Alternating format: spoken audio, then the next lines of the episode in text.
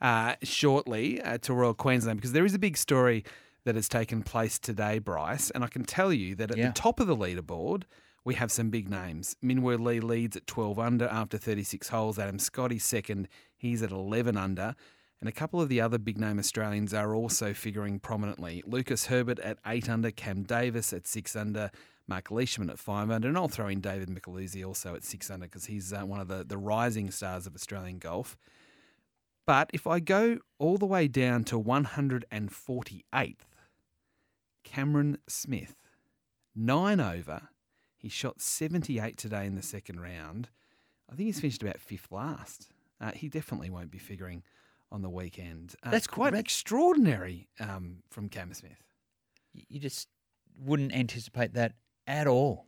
The organisers would be um, will have a lump in their throat. There's no doubt about that. Well, we'll actually go there now because uh, Jimmy Emmanuel is part of the, the media team for the PGA of Australia. He's up watching it at Royal Queensland, and maybe Jimmy can uh, make sense of what has taken place over the last two days. Jimmy, thanks very much for joining us on SEN 1116.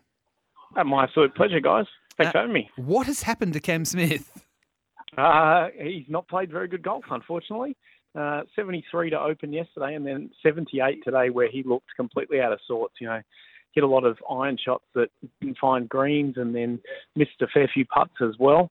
Um, so he's not going to be around for the weekend here at Royal Queensland in the Australian PGA Championship, unfortunately. Jimmy, he spoke after his first round about how he just felt out of sync, and then watching it today, he certainly was out of sync. And you mentioned his irons.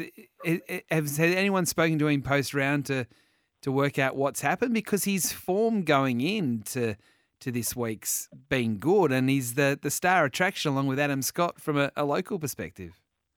Yeah, we did speak to him after the round today. He was very emotional, actually, very, very emotional about how he played, and I think a little bit of the loss himself as to exactly why it was, you know, as far off the mark as it was today. Uh, he was he spoke about yesterday about being upset and frustrated with how he played, and not sure as to what the causes were, and he put in some work on the range immediately after his round yesterday, and he's then been, you know, come out and played even worse today.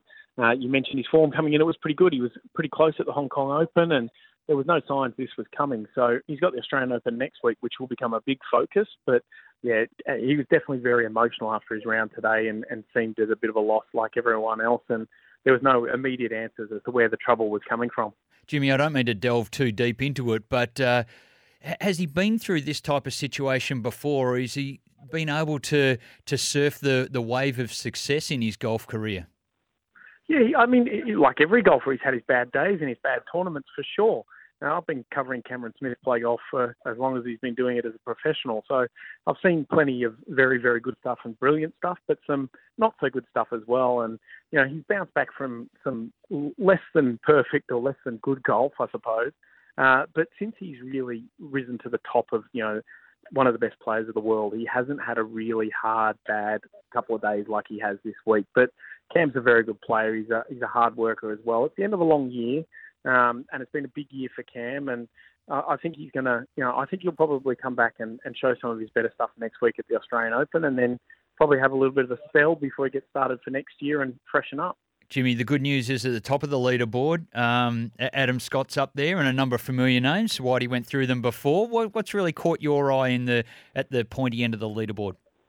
Yeah, I mean, Minwoo Lee's been very good. He's going to be our leader at the end of today. There's still a few guys out there that are going to decide where the cut mark is, but Minwoo's been very consistent. He's done a really, really good job. Adam Scott was very good. Adam Scott's been really just sort of doing everything well. Nothing's been standout, uh, and he had a bogey-free day today, which he sort of suggested to us he doesn't think he's had one in a tournament round this year. Nearly had an albatross, a hole in one on a par four as well, and blipped out for an eagle as well. So Adam was very impressive, and he's chasing, you know, a first win in a couple of years. Uh, John Lyras just came in. He's in third alone. He's a young guy from Sydney.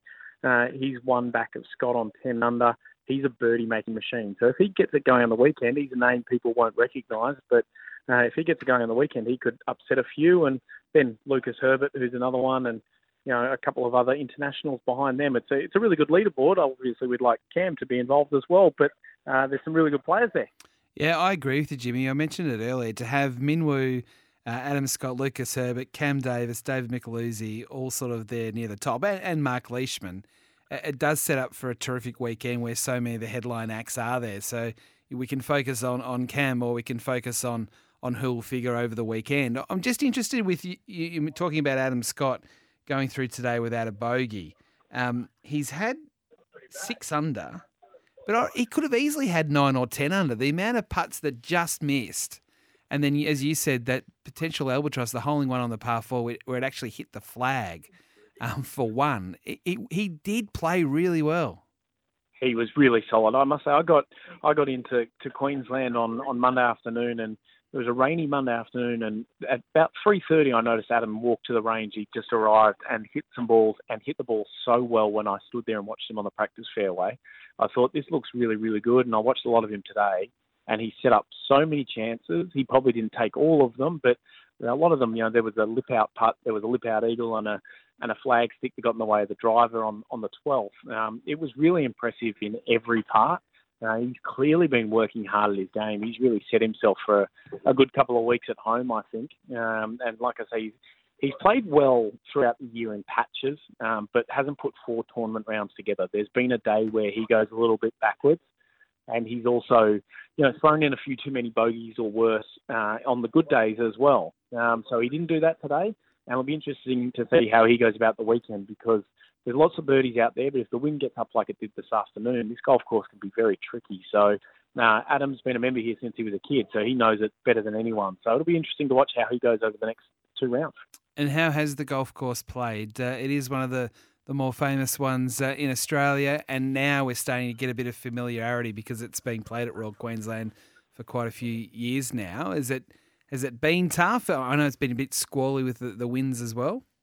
Yeah, it has been tough. Look, it, we got a bit of rain on Monday, and there's been a little bit of, of dampness around during the early part of the week, which everyone expected might make it a more of a birdie fest because it's softening up the golf course. But it certainly hasn't been that. The leaders are double digits under par, but that's sort of where you'd expect it. The golf course has thrown up its challenges. There were some tricky pins today, lots of them close to the edges of greens, and this golf course can be tricky around the greens as well. It's very grainy and to elevated greens. You've got to kind of pick your shot because you'll have about four or five options whether you take something low and run it or fly it high or putt. And the guys that are doing it the best have stuck with them with an approach and executed really, really well. Um, but then, uh, you know, Cam Smith's a great example where he didn't have it. Uh, today, and the golf course then adds to that misery when you when you're not playing well, and the golf course really catches you as well. So it's been tricky. It's probably going to get a bit trickier over the weekend because it's drying out more. The ball will run a bit more, and the greens will be less receptive.